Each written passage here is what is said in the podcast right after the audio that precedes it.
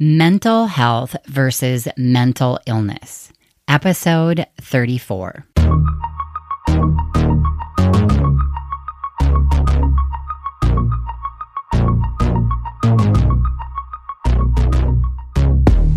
Welcome to the Awaken You Podcast, where we break down relationship barriers by awakening your true you. I'm Coach Christine, and the two of us will be doing this work together because this process isn't about changing your partner. It's about discovering who you are so you can awaken you in your marriage. Hey, hey, everyone. How are you this week? This week, I decided to do a short episode around mental health and mental illness to talk about creating more awareness around what mental health is and what mental illness looks like. Last week, I shared an interview with relationship and marriage coach Jessica Farmer. And if you haven't listened to that interview, I would suggest that you go do so, because if you're not married to someone who you suspect might be struggling with mental illness, you probably know somebody that is married to someone who is struggling with mental illness. Jessica helps women navigate their partner's mental illness. So she doesn't help the partner who actually is struggling with the mental illness. She helps the person married to that partner. And this week, I thought it would be appropriate to follow up and have a brief discussion about what that mental health is and what, like I said, and what mental illness is.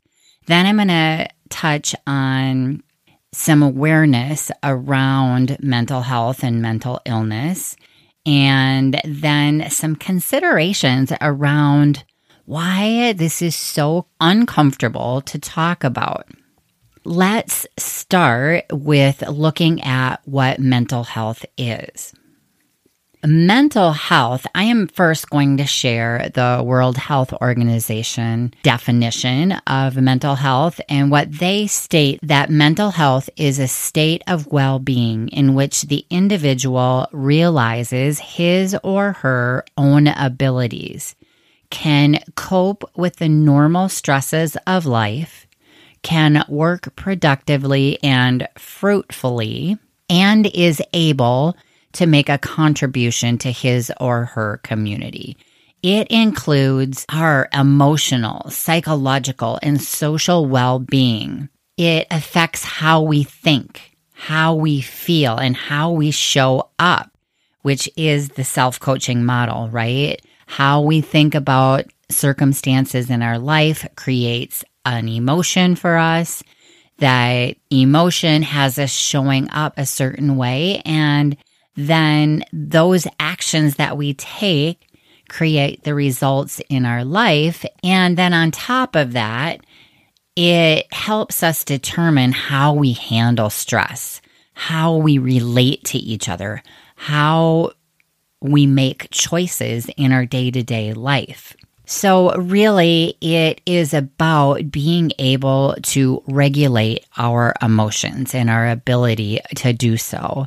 Which actually, next week, it's already recorded. It was going to be this week's episode, but I bumped it ahead a week so that we could follow up Jessica's interview with this. Then let's look at what mental illness is. I am going to use the definition from the American Psychiatric Association. They say mental illnesses are health conditions involving changes in our emotions, how we think, or our behavior. And of course, a combination of these, because if it affects our thinking, it affects how we feel, and it affects how we show up. They also say that mental illnesses are associated with distress and or problems functioning in social, work, or family activities.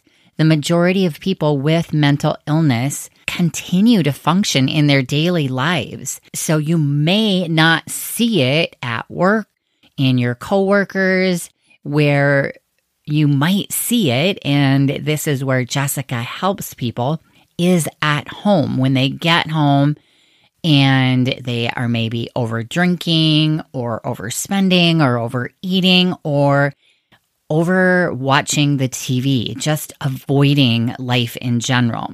Examples of mental illness could include depression, anxiety disorders, schizophrenia, eating disorders, and other addictive behaviors.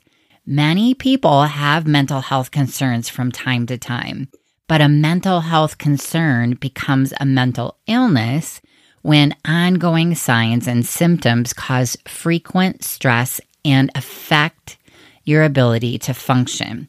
I like to think about it in relation to physical fitness. So when we look at physical fitness versus physical illness, all right, I think that they parallel each other really well. When we aren't feeling well physically, we will adjust things in our life, like our nutrition, our sleep schedule, our exercise.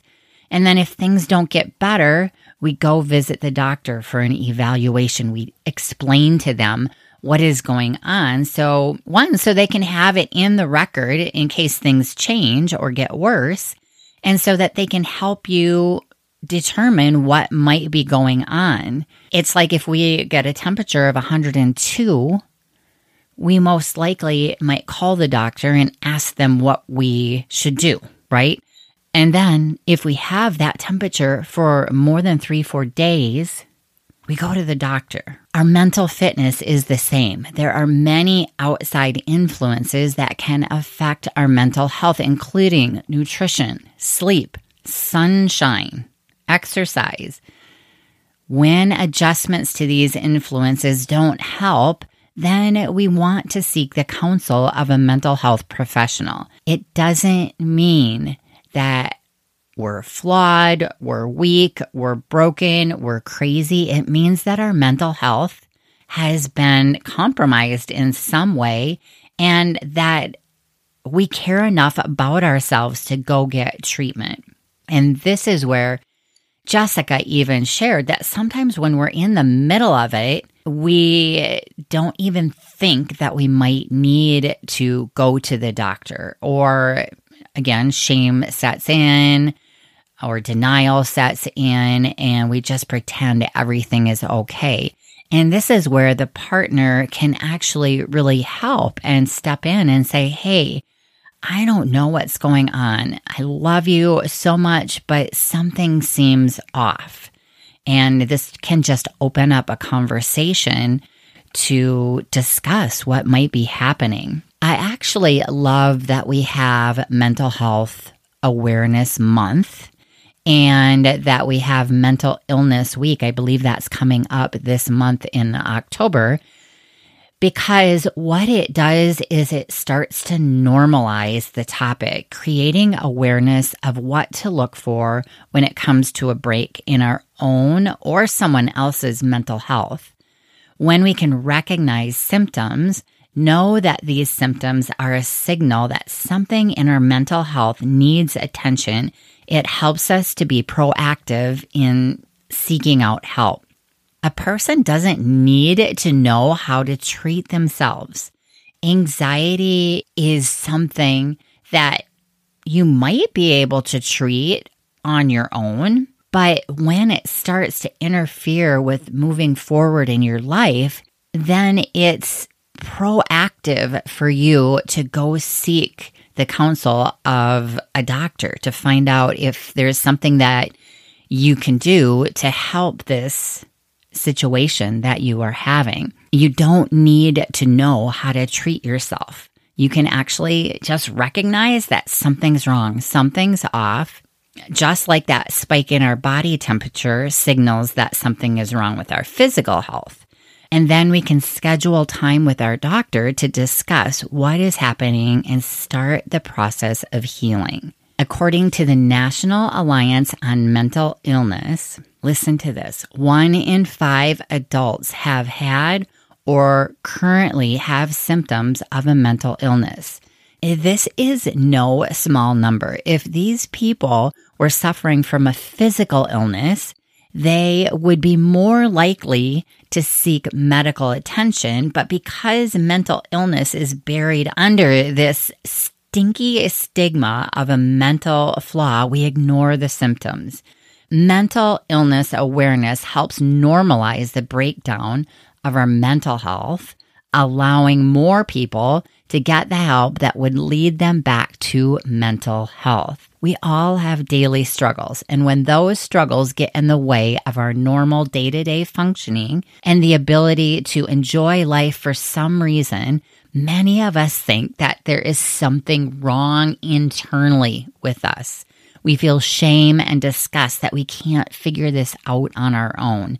And often, like I said, it has people turning to food, drugs, alcohol, something to numb the pain, which only leads us further away from the healing, right? It just manifests more of that illness. If you suspect that someone close to you is struggling with a mental illness, it may be best for you to schedule a visit with your own medical advisor to help you approach the subject with love and compassion, while looking at how to best care for yourself, okay? Go back and listen to that episode with Jessica because she talks about the common mistake of thinking that it's our job to take care of our partner when they're struggling with a mental illness. Now, that doesn't mean that we're not helping them out, but they need to want to help themselves more than we want to help them, if that makes sense.